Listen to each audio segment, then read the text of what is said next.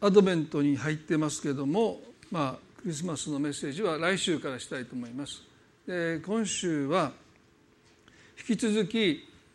神との友情についてあと1回あの、まあ、3回で終わらなかったのであと1回あの延長してお話をしたらしたいなというふうに思います。聖書を、まあ、3回今までお話をしたので少し振り返りながら、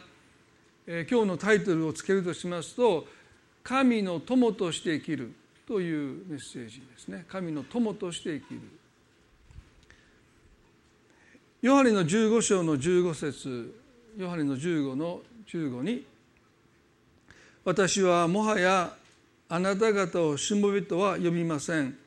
しもべは主人のすることを知らないからです。私はあなた方を友と呼びました。なぜなら父から聞いたことを皆あなた方に知らせたからです。イエス様は弟子たちにもはやあなた方をしもべとは呼びませんとおっしゃった。私はあなた方を友と呼びますとおっしゃったんですよね。ですからイエス様と弟子たちとの関係がある時点を境にして主人としもべという関係から友の関係に進んでいきます。で繰り返しになりますけども私たちと神様との関係というのはですね上下の関係だけでなくてこのフラットな関係友としての関係というものがまさにその関係に奥行きをもたらすという話をしましたですから私たちが簡単に神につまずいてしまうのは、まあ、その関係が上下関係に偏っているですから神様を友として歩んでいくあるいは神様との友情を育んでいくときに、まあ、少々のことで私たちは神につまずかなくなっていきますね。それは奥行きが生まれるからだということをお話をしました。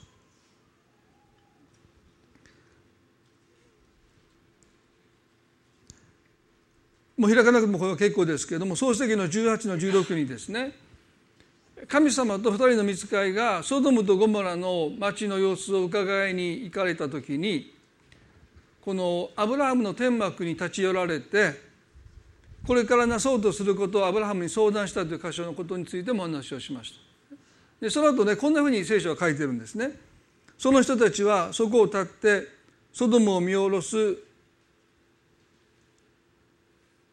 見下ろす方へ登っていった。アブラハムも彼らを見送るために彼らと一緒に歩いていたという表現ですね。一緒に歩いていた。エデンの園で神様アダムとエバと一緒に歩いておられたんですけども彼らが反逆したことで彼は神様一緒に歩いてくれる友を失ったとも言えると思いますね。それがこの漱石の18章の中でアブラハムが神と共に歩い歩いているというこの表現はですねまさに神様が再び友を得たという瞬間だろうと思いますね。神様がなぜアブラハムのことを友と呼ばれたのか。それは一緒に歩くというですね。すなわち同じ方向を向いて歩いてくれる人を神様が得たということなんだろうと思います。C.S. ルイスの言葉も紹介しました。ですね。人友人は何か共通の関心に心奪われて相並んでいると C.S. リスは言いましたね。顔と顔とを見合わせるという関係よりも同じ方向を向いて歩いている、まあ、それが友人なんだということですよね。ですから恋愛の場合は顔と顔とを見つめるということが恋愛だしょう恋愛だと思いますけれども、まあ、友情というのは、まあ、同じ方向を向いて一緒に歩いている。私たちと神様との関係はですねただ神様を見上げてるだけの関係だけじゃなくて神様と同じ方向を見るということも、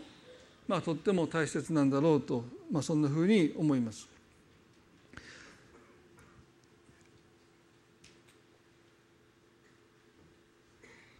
今このマタイの26章にですねイエス様が十字架にかけられる前の夜3人の弟子たちを連れてゲッセマネの園に行かれます。でこの3人っていうのはですねおそらくイエスにとって本当に友。そんなふうにイエス様がご覧になった3人だと思いますね。ペトロとヤコブとヨハネです。そしてこの26章の33節にですねイエスはあこのようにおっしゃいました。私は悲しみのあまり死ぬほどです。ここを離れないで私と一緒に目を覚ましていなさいとおっしゃった、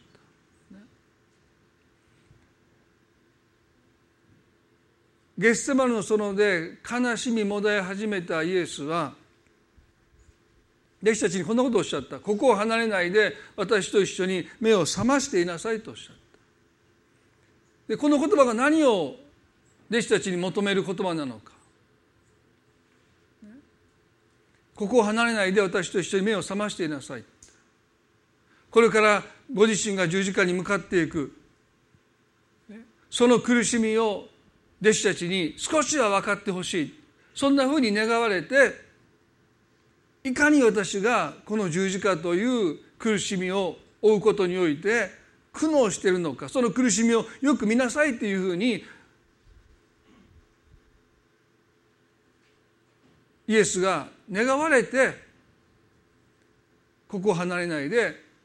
私と一緒に目を覚ましてなさいとおっしゃったのかそうではないですよね。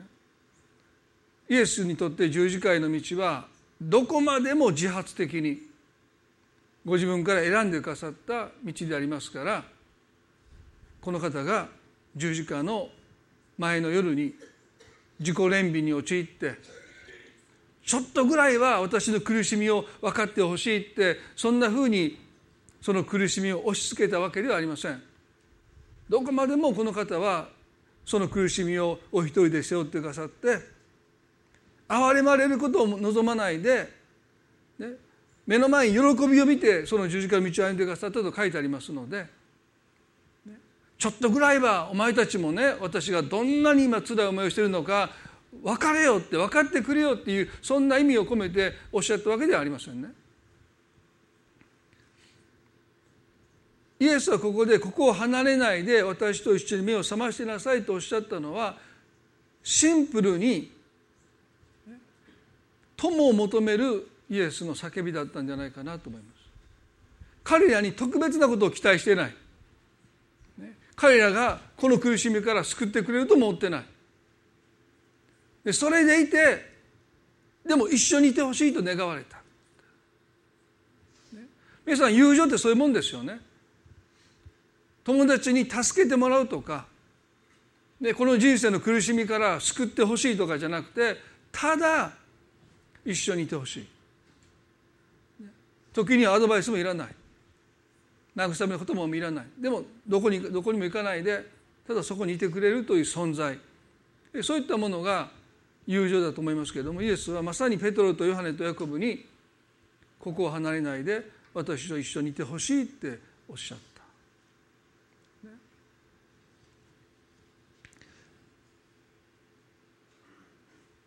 イエスが求められたのは一緒にいるというですね。まあ同伴英語ではカンパニーですね。それは旅の友とも言っていいかも分かりません。旅を共にする人。何かを成し遂げるために協力してほしいという意味ではなくてただ旅を一緒にしてくれる同伴者友を求められたんだ。神様も私たちに何かご自身の計画の協力を求めているというよりも旅を共にする同伴者を求めてるんだっていうことです。もちろん神様が私たちの手を必要としてくださること協力協力を求められることは嬉しいことでありますけどもでもそれ以上に神は私たちと共に旅をしたい。イエス様も弟子たちとよく旅をなさいました。そんなに長い距離の旅ではありませんけれどもでもそれでも徒歩による旅ですから何日も何日も弟子たちと共に歩きながらまちまち村々へと行かれた。その時間というのを聖書はあんまり詳しくは書いてないんですけれどもイエス様と弟子たちとの関係においてこのまちまちに行くっていうこの時間は単なる移動時間ではなくて友情を育んでいくための時間であったんだろうと。すなわち同じ方向を向いて一緒に歩いていく。あのリージェントの霊性神学の第一人者にジェームス・フーストンという先生がいるんですね。日本でもたくさんの本が出てますけども。私彼とね散歩したことがあるんですね。あのオリーブの里という、えー、まあ場所はあのだいぶどの辺かも忘れましたけど。そしてね希望者にはフーストン先生と散歩ができるというですね。まあそんななんかけありましてね。私あの散歩していって言われてですね。でもうずっとその山の中をですね先生とこう一緒に歩いてですね。でいろんな話をした。何話したかも忘れましたからちょっと残念なんですけど、まあ、舞い上がってしまってねこの憧れの先生とねずっとこう歩いたでもすごく思い出としては残ってるんですよね。ですからそこで何を話したかというよりも何か一緒にこう散歩して一緒に歩いたという経験がですねその先生との関係性っていうものにすごく影響を与えたんじゃないかなだから弟子たちもイエス様とまちまち村々に一緒に行かれるっていうこの道のりってものがその関係においてとっても大切な役割を果たしたんだろうと、まあ、そんなふうに思います。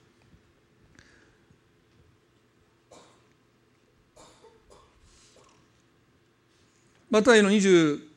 章の39でそれからイエスは少し進んでいってひれ伏して祈って言われた。我が父をできますならばこの杯を私から取り過ぎ去らせてください。しかし私の願い願うようにではなくあなたの御心のようになさってください。と祈られました。有名な箇所ですよね。十字架の身代わりの死の前にイエス様はできますならばそれを過ぎ去らせてくださいと祈った、まあ、それほどイエスにとっても十字架の身代わりの死というものは耐え難い受け入れ難いものでありましたけれども、まあ、最終的には私の願いではなくてあなたの御心がなりますようにという明け渡しをなさったんですね。約1時間葛藤されました。聖書は血のような汗をかきながら、まあ、すなわちあまりのプレッシャーに毛細血管が破れて汗と一緒に血がにじんなんだと言われてますけども、ま、そんなふうに苦しみながらももだえながら祈り終えてですね戻ってきますとなんと3人の弟子たちが眠っていたと聖書に書いてますね。26の40でそれからイエスは弟子たちのところに戻ってきて彼らの眠っているのを見つけペトロに言われたあなた方はそんなに1時間でも私と一緒に目を覚ましていることができなかったのかとおっしゃった。イエスはここで何ておっしゃってるのか、1時間でも自分のことを忘れて私のことを思ってくれなかったのか。そんなふうにおっしゃってるんじゃないかなたった1時間。あなた方の人生の中でイエスが彼らにお願いしたことはありませんね。ですからあなた方の人生の中でたった1時間でもいい。自分のことを少し横に置いて私のことを考えてほしかった。そんなふうにおっしゃってるかのようです。そういうことを思う時に私たちと神様との関係において私たちが神様のことを思うという。そのことに私たちはどれだけの時間を使っているのかな。そんなふうに思います。1時間でもとイエスがおっしゃった。そしてね皆さんなぜ弟子たちはどう見ても尋常じゃないというか、ね、イエス様のお姿が普段とは違って、ね、大変なことがこの方の身に起こるんだということぐらい弟子たちにも分かったはずです。そもそもそんな人里離れたオリーブのゲステマネのそに連れて行って悲しみもだえて祈る姿を見たならですね弟子たちはただ事ではないあの嵐の中で眠っておられたイエス様がですよ。今にも沈みそうな船の中で弟子たちがパニックになった時ですら友の方で眠っておられたイエス様が自分たちの目の前で悲しみのあまり死ぬほどだって言ってもだえて苦しんでるお姿を見た時に弟子たちはですねこれはもうただ事ではないな。不吉な予感。何かがこの方の身に起こるということぐらい分かったはずですよね。でも彼らはなぜ眠ってしまったのか。皆さんのお友達が神妙な顔つきで、ね、今はっきりと言えないけど本当に人生の中で経験したことのない大変なことが身に起こってしまったんだ、ね、どうか一緒に祈ってほしいって言われて眠る人いますか？ええみたいなもうもうねそありえないですよね。もうその顔を見て、ね、それがあまりにも切羽詰まってる。こんなお顔見たことない。イエス様のお顔を見て弟子たちがなぜ眠ってしまったのか。いろんな解釈がありますけれども、まあ、一つはイエス様がとあ弟子たちがとっても疲れていた。最も自然な解釈ですけどでも私はこの状況で疲れていたから眠れたのかな。ってある神学者がですねこんなふうに言いまし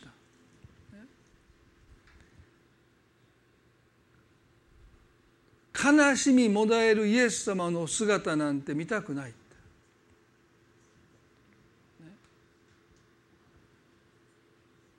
その姿を見ると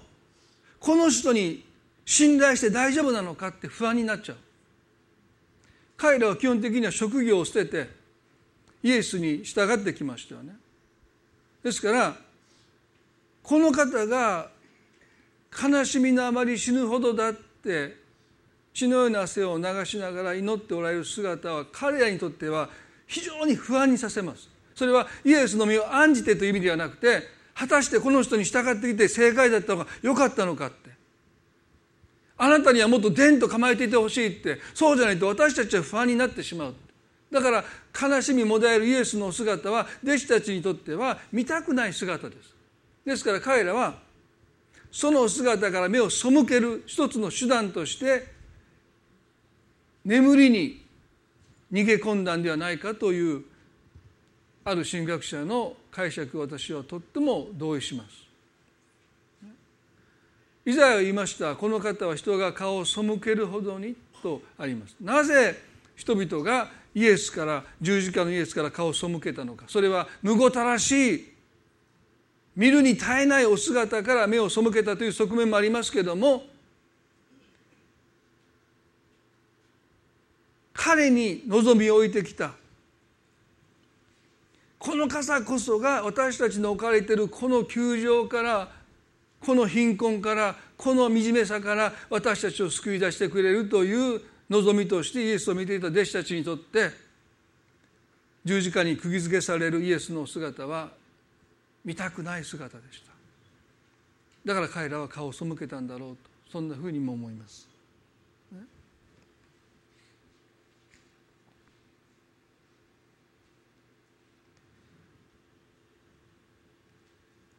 この後イエスはこんなふうに弟子たちに言いました。マタイの26の41でね。誘惑に陥らないように。目を覚まして祈ってなさい。心は燃えていても肉体弱いのですとおっしゃった。ここで弟子たちが直面している誘惑とは何でしょうか。イエス様が悲しみもだえながら祈っておられるその少し背後で眠ってしまった。そこにイエスが来られて誘惑に陥らないように目を覚まして祈ってなさいとおっしゃった。イエスはここでどのような誘惑のことをおっしゃってるのか。ある特定の罪に対する誘惑がそこにあるんでしょうか。ただ眠ってるだけです。私こう思うんですね。苦しむもだえるキリストから目を背けて眠りの中に逃れていった弟子たちのしたことは何かというとですね神様をあるいはイエスを信仰の対象としてのみ見ているという姿で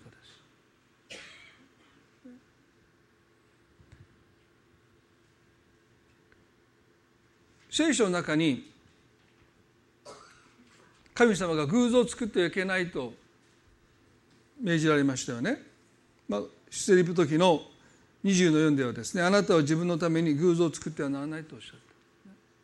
でクリスチャンにとって偶像とは何か。それは天地万物の神を私たちの信仰の対象としてのみ見なしていくということが偶像を作るということなんだろうと思うんです。例えば矢をよろずの神を信じるという信仰がこの国にはありますねあるいは半神論自然の中に神が宿っているという信仰がありますけれどももし私たちがこの天と地を作られた神を私たちの信仰の対象としてのみ見ているならば矢をよろずの神を信じる信仰とそんなに大きな違いはないと思います。矢をよろずの神を信じる信仰を持っていたからといって神々との親しい関係というものは生まれません。あくまでもそれは信仰の対象すなわち自分の願いを叶えてくれる手段でしかありません。ですからたくさんの神々がいる方がいいんですね。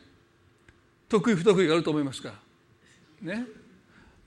あこの神様にお願いしたってダメだなこっちに行こうっていうねあくまでも信仰の対象すなわち自分の願いを叶えてくれる手段なのであ間違えましたあなたにお願いしたって無理ですねって言ってこの願いはどの神様が叶えてくれるんだろうかと言って、まあ、どんどんどんどん神様が増えていくわけですよね。ですからその関係っていうのは非常に淡白です。ほぼ利害関係で結ばれています。私たちもこの天と地を作って生きとられる神様を単なる信仰の対象として見ているならば神様を偶像にしてしまうんだということです。その関係が非常に利害関係になっていってしまうということなんです。非常に淡白になるんです。祈りを聞いてくださらなかったらもうプイって。もう知らないって。もういいです。結構ですって。弟子たちに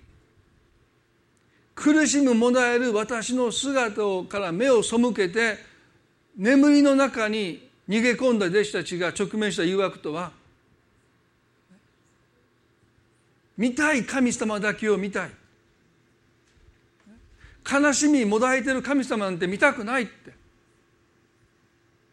あなたにはこうあってほしいこうあるべきだと神様を自分たちの願いの箱の中に押し込めていくまさに神を偶像とする誘惑なんだろうと思います皆さんね繁栄の神学っていうことを皆さんに少しお話をしたことがあるかもしれませんね繁栄の神学という教えがありましてそれは神様は私たちを経済的にも健康的にも祝福してくださるという教えですね。で聖書の中にはそのことが約束されているので間違いではないんですね。でもそれが偏っている。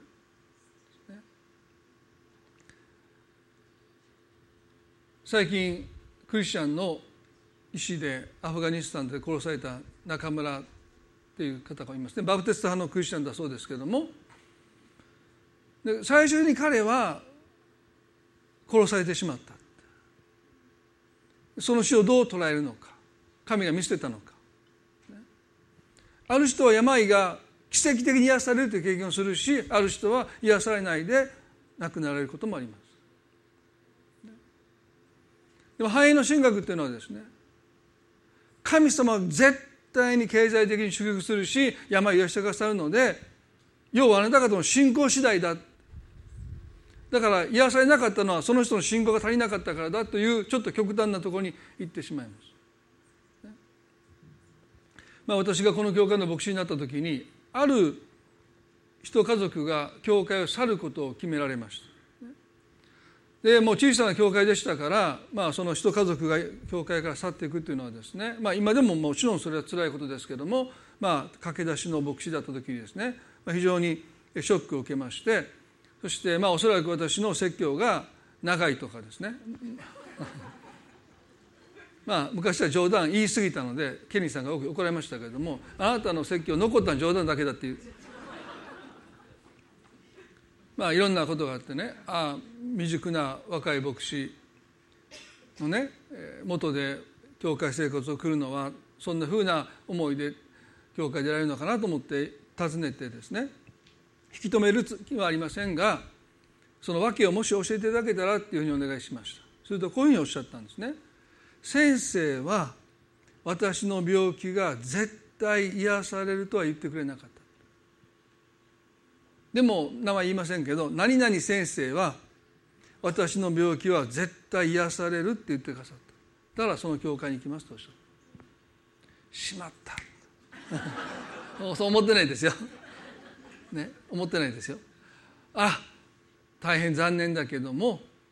僕はそれは言えない。神様は全能なる神様だし癒せない病はないんだけどあなたの病を絶対に癒されると断言してしまうならば私は自分の願望の中にあなたの願望の中に神様を押し込めることになるのでそれはできない、まあ、その会話が最後でした。その方たちはもう教会に来られなくなりました。ね。それから2 5 6年経って今も同じことを問われたらですね今も変わらずに必ず癒されるとは言えない。神様には可能だけども必ず癒されるとは断言できない。もし断言してしまうならば私たちは神を偶像としてしまうんだ。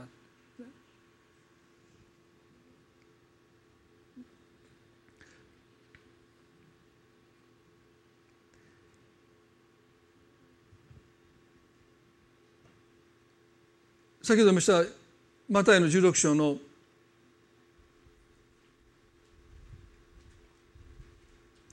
21節にイエス様がエルサレムで捕らえられて殺されることを弟子たちに告げた時にペトロがこう言いましたよね。皆さんよくご存知ですよねこの箇所。マタイの16の22で。するとペテロはイエスを引き寄せて勇め始めた主よ神の御恵みがありますようにそんなことがあなたの身にあなたに起こるはずがありませんと言いました。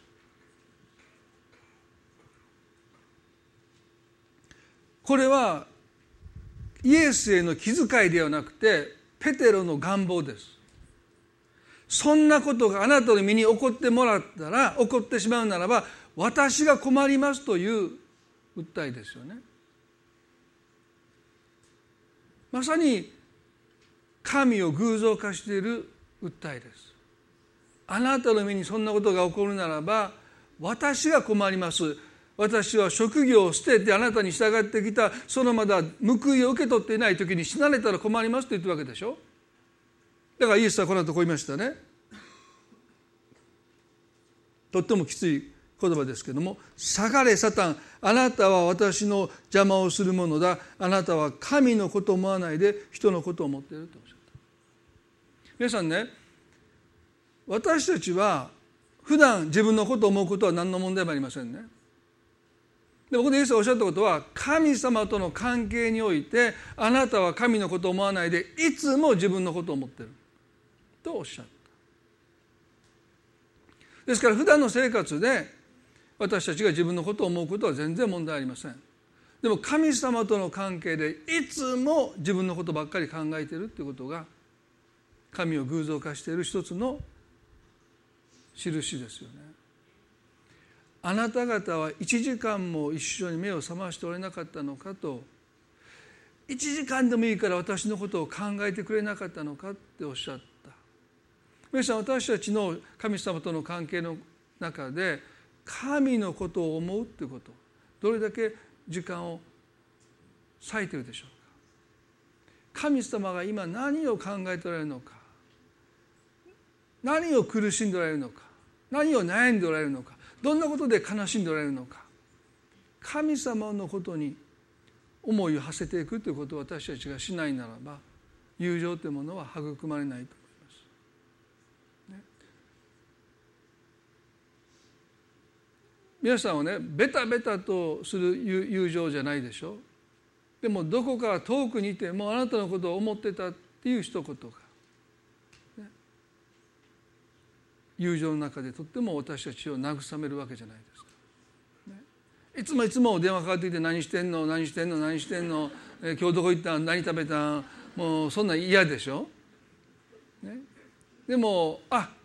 な久しぶりに最近あなたのことふと思い出してどうしてるかなと思ってたんやって言われたら、まあ、とっても友達として、ね、愛されてるなって感じると思うんですよね。神様のことを思う皆さんこの年末ね神様のことを思う時間を取ってほしいですよ。それが神様を偶像にしないあなたの願望の中に神様を押し込めない唯一の方法は自分のことを横に置いて神様のことを思うという友達を自分の利益のために友達を利用しない方法はですねあなたのことを横に置いてその人のことを思うという時間を持っているかどうかによって決まります。神様との関係でも同じです。自分のことを横に置いて神様のことをどれだけ思っているのかそれが利害関係のない利害関係で結ばれていない友情というものを神との間に育んでいくんだろうなと思います最後にヨハネの24章を見て終わりたいと思いますけれどもあの有名なエマオへの途上の2人の弟子たちとイエス様のお姿がそこに描かれてますね。ヨハネの24の13でちょうどこの日それはイエス様が復活なさった日曜日の朝ですよね。ちょうどこの日2人の弟子がエルサレムから11キロメートル余り離れたエマオという村に行く途中であった。そして2人でこの一切の出来事について話し合っていた。話し合ったり論じ合ったりしているうちにイエスご自身が近づいて彼らと共に道を歩いておられたと書いてます。私この箇所をね読むときに感動するんですね。イエス様は弟子たちにね高きところから力を着せられるまでは都にとどまっていなさいという命令を受けていました。すなわちエルサレムにとどまっていなさいと言われているのにかかわらず彼らはペンテコストの日に精霊が下るその日を待たずしてイエス様がよみがえったその日にキリストに失望して絶望して背中を向けてその信仰を捨てて自分たちの町に帰っていくんです。ですから彼らが何を論じ合ってたかというとですね不平不満ですよ。よかったよなイエス様に従って俺たちのあの3年半か3年か2年間かね最後はあんな方亡くなったけどもでもあの日々を忘れないってそんなことを話してるわけじゃないでしょとどまっていなさいって言われたのにその言葉に従わないでましてや3日目によみがえるとおっしゃったその日に、ね、確認することもなく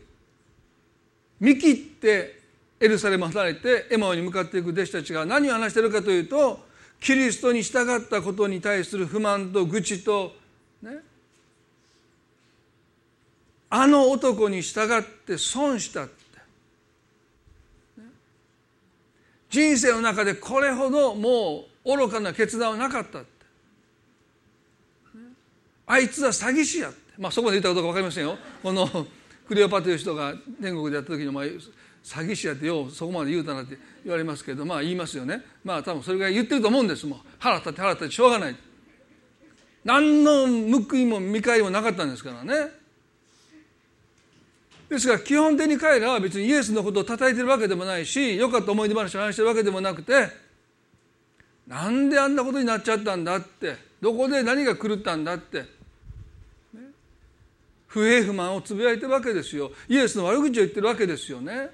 でそんなところにイエスは近づいていかれたって皆さんねもし誰かがあなたの悪口をひそひそと喋ってる時にそんなところに近づいてきますか？もう聞きたくもないですよ。どうしたどうした私の悪口。そんなん言わないでしょそんな皆さん多分僕の悪口言ってるんだと思ったら僕絶対もうそんな近くに通らないですよ普通。でしょ？だか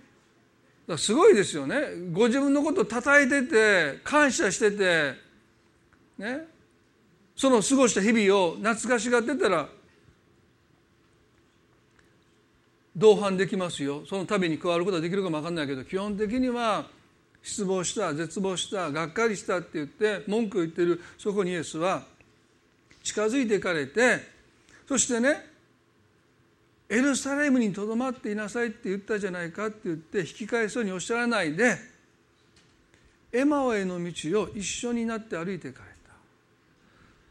イエスにとってその道を彼らと一緒に歩いていくということはどういうことかというとねますますイエスから離れていく道ですよ。イエスから遠ざかっていく道ですよ。あんなやつに従わなかったらよかった。損したって言って、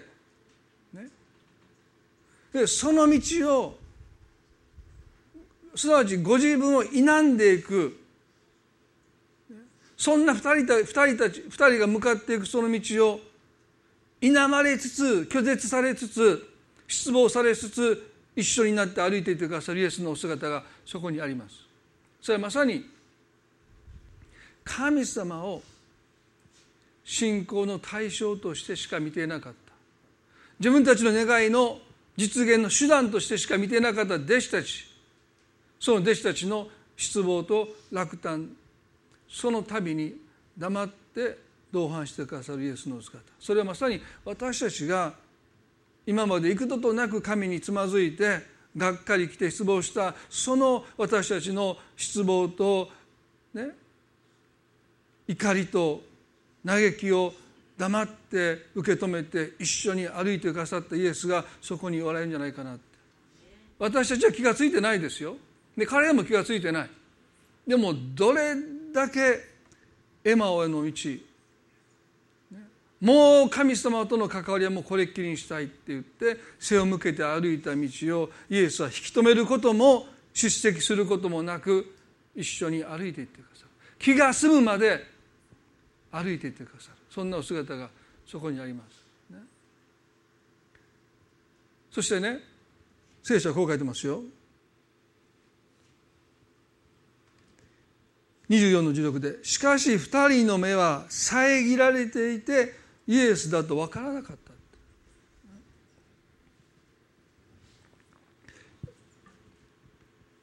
まあ彼らが何年間かイエスと一緒に過ごしたか分かりませんけどもこの解釈も結構ねいろいろありますよね。もうイエス様がボッコボコに殴られて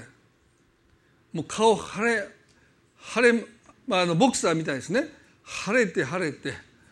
3日間では腫れが引かなかったのでどう見たってボコボコの顔してイエス様だったから分からなかったという、まあ、そんなアホらしい解釈からですね。まあもうちょっと聖書的な解釈もあるんですけれども何が弟子たちの目を遮ったのか。不信仰だ不信仰だという解釈もあります。でも私こう思うんですね。ペテロとヤコブとヨハネが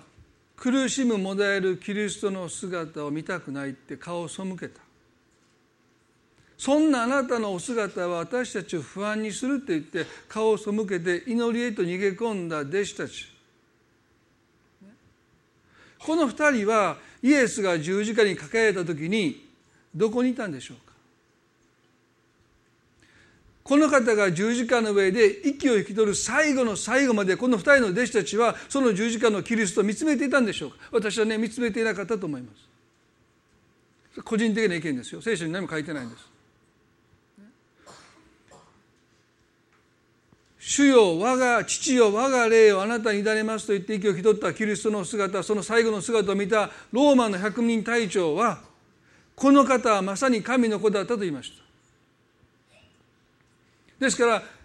イエスの十字架の苦しみを最後まで見ていた違法人のローマの百人隊長ですらその姿を見てこの方はまさに神の子であったと告白したとするならばもしこの2人の男たちが弟子たちが十字架の上で苦しむキリストの姿を見つめているならばやがてこう思うでしょう。なぜこの方は何にも悪いことをしていないのにこれほど苦しまれるのか。やがて彼は気が付くでしょう。それは私たちの罪のためであった身代わりのためにこの方が苦しんでくださってるんだということにおそらく彼らは心開かれた目が開かれたはずです。でもねイエスが十字架につけられた瞬間にこの二人はイエスを見切ったんではないかなああもうおしまいだ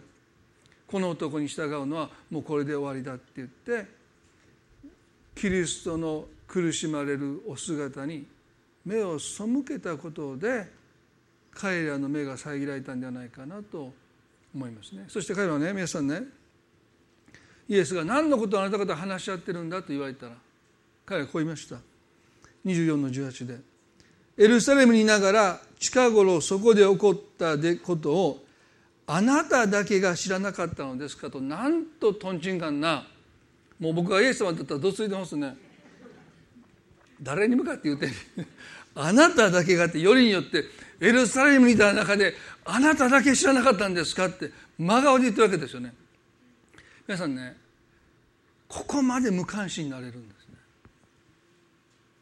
十字架の上で苦しまれた張本人に向かってあなたエルサレム見てあなただけ何も知らなかったんですね。どこにいたんですか？ってもう十字架やね。もうすぐ言いたくなりますよ。どこにいたんやって十字架におったんやって、皆さんね神を信仰の対象としてのみ私たちが見つめるならば矢をよろずの神を信じる信仰と基本的に大差がありません。ヤコブという人はねこんなふうにも言うんです。あなたは神はお一人でお一人だと信じています。立派なことです。ですが悪霊どももそう信じて身震いしていますとちょっと皮肉っぽく言うんですよね。神を信じてるっていうだけならば悪霊どもだって信じてあなた方よりももっとまともな反応してますその方を恐れて身震いしていますって皆さん私たちにとって神様との関係が劇的に変わるのは神の友として生きるという決断をする時です。神様を友として私たちが見つめていくというそしてその神の友として生きるという決断をするときに私たちは神様に今まで平気でできたことができなくなります。単なる私の願望の実現の手段として見ていた時に私たちは随分無礼なことを神に平気でできたんです。偶像になってますから。でも神を友として見る時に今までなんて無礼なこと非礼なこと失礼なことをねひどいことしてきたんだって本当に思わされます。いく何度裏切ってきたか平気で。何度自分のために利用ししようとしてきたか。友達にはできないことを神様には平気でできちゃうんですね。でも神様を友として私たちが見つめるときに私たちは自分の信仰がもう一度問われますよ。あなたは神のことを思わないで人のことを思ってる。そのことの重みが分かってくると思うんですよね。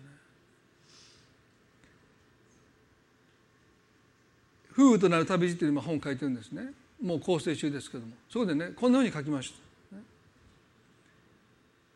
夫婦の関係の中にやっぱり友情を育むことは大切だ。恋愛感情の中だけで平気でできたこと。でもそこに友情が芽生えて友情が育まれてくると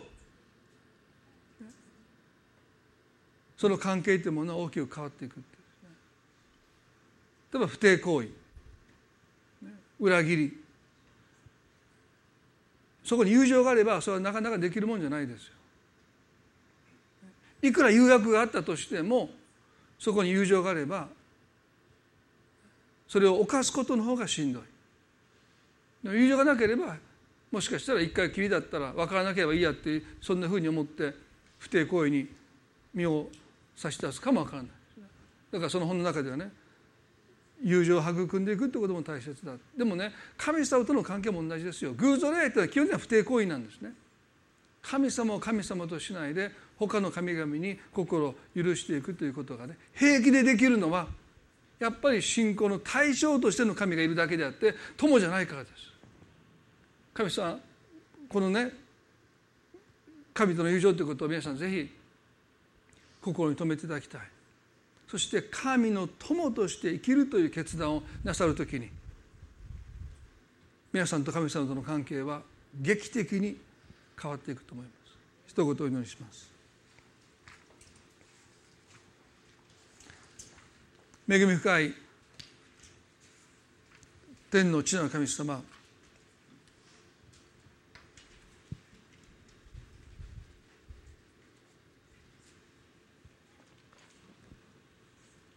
私たちは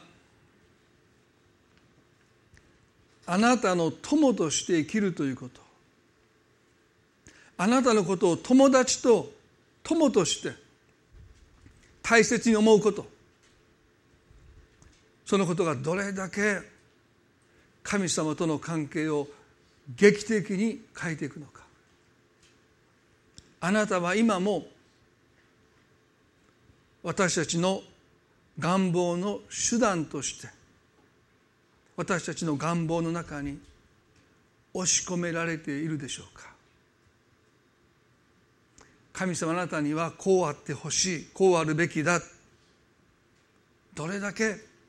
あなたを私たちの願望の中に押し込めてきたことでしょうか。あなたには感情があります。あなただって悩むし悲しむし苦しまれます。まさに悲しみもだえるイエスのお姿はそのことを私たちに教えています。決して自己憐憫に陥って私がどれだけ苦しんでいるのかあなた方はよく見ておきなさいっておっしゃったわけじゃない。ただ一緒にいてほしいって神様が願われた。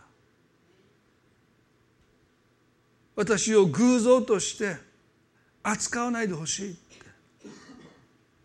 私はあなたの友ではないかって。神様私たちもあなたを友として愛していきたい。あなたの中に友情を育んでいきたい。自分のことを少し横に置いてあなたのことを思いたい。考えたい。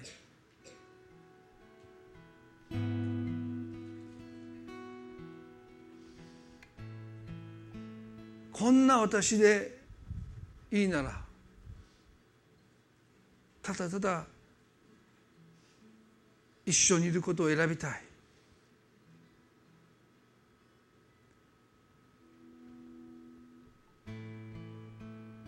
どうか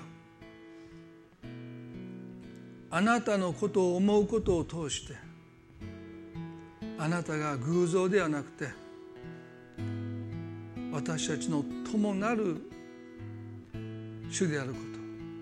と神様であることそこに豊かな交わりが生まれてきますように。どうかあなたと同じ景色を見て歩むことができますように。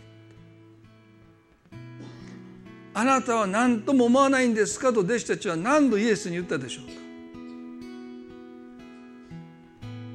何とも思わないはずがない。あなたこそ最も苦しんでおられるお方です。あなたと同じ方向を向いて歩むことの大切さを私たちに教えてください。今日この礼拝を感謝します。どうかあなたの恵みが一人一人の上にまたそのご家族の上に等しくありますように。愛する私たちの主イエス・キリストの皆によってこの祈りを見舞いにお捧げいたします。それではどうぞ皆さん立ち上がっていただいて最後にご一緒に賛美を捧げたいと思います。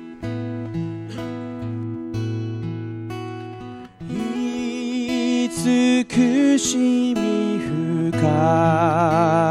き。ともなるイエスは。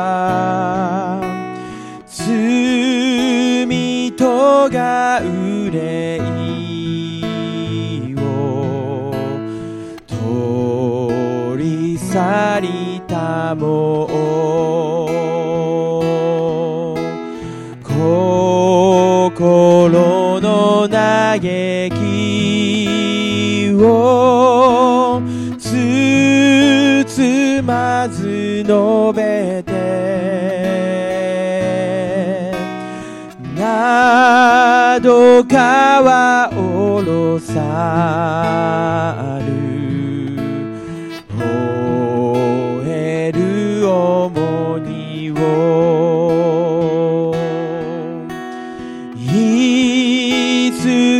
しみ深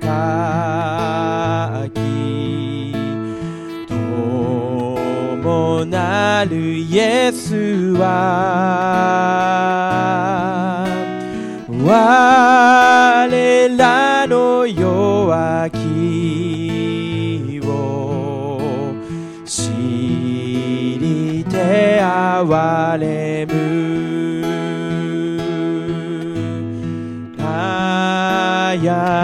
悲しみに沈める時も祈りに応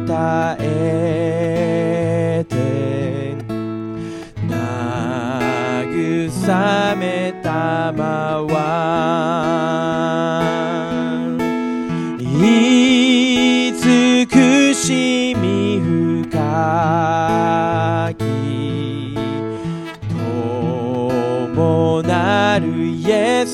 ス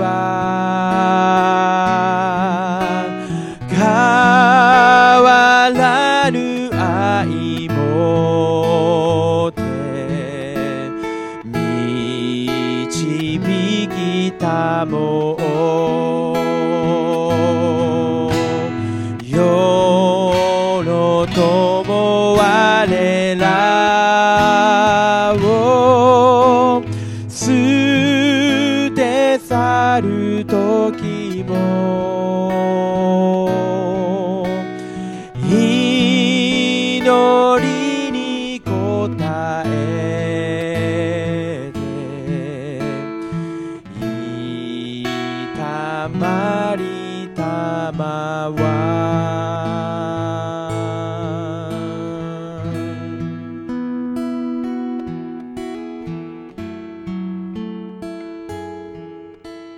最後に短くお祈りしたいと思います。皆さんの中で私は神様を自分の願いの中に押し込めていたな。あなたはこうあるべきだって。そんな思いを抱いていたなって。もし今日気づかされたならばどうか神様をその押し込めた願いの箱の中から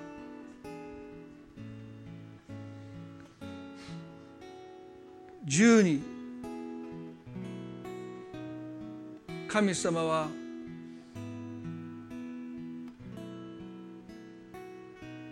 願われること私の人生でなさることを受け入れていくこと。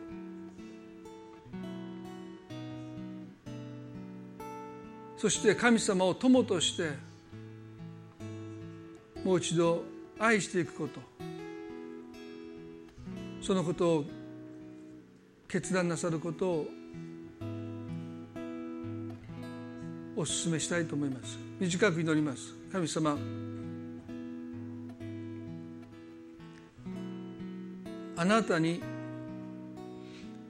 私たちは今日告白します。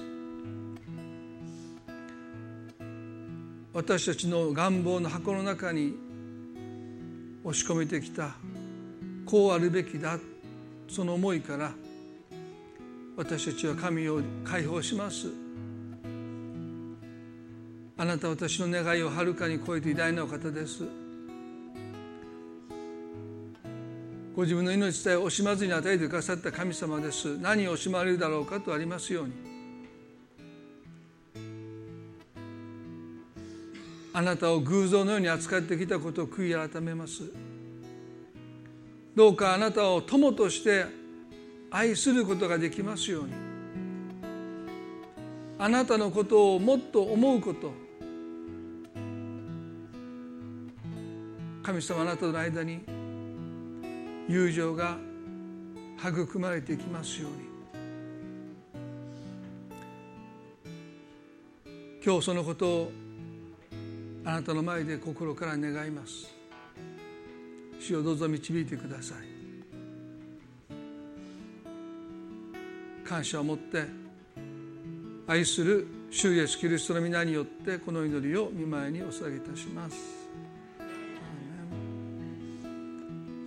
それでは互いに挨拶を持って礼拝を終わっていきたいと思います。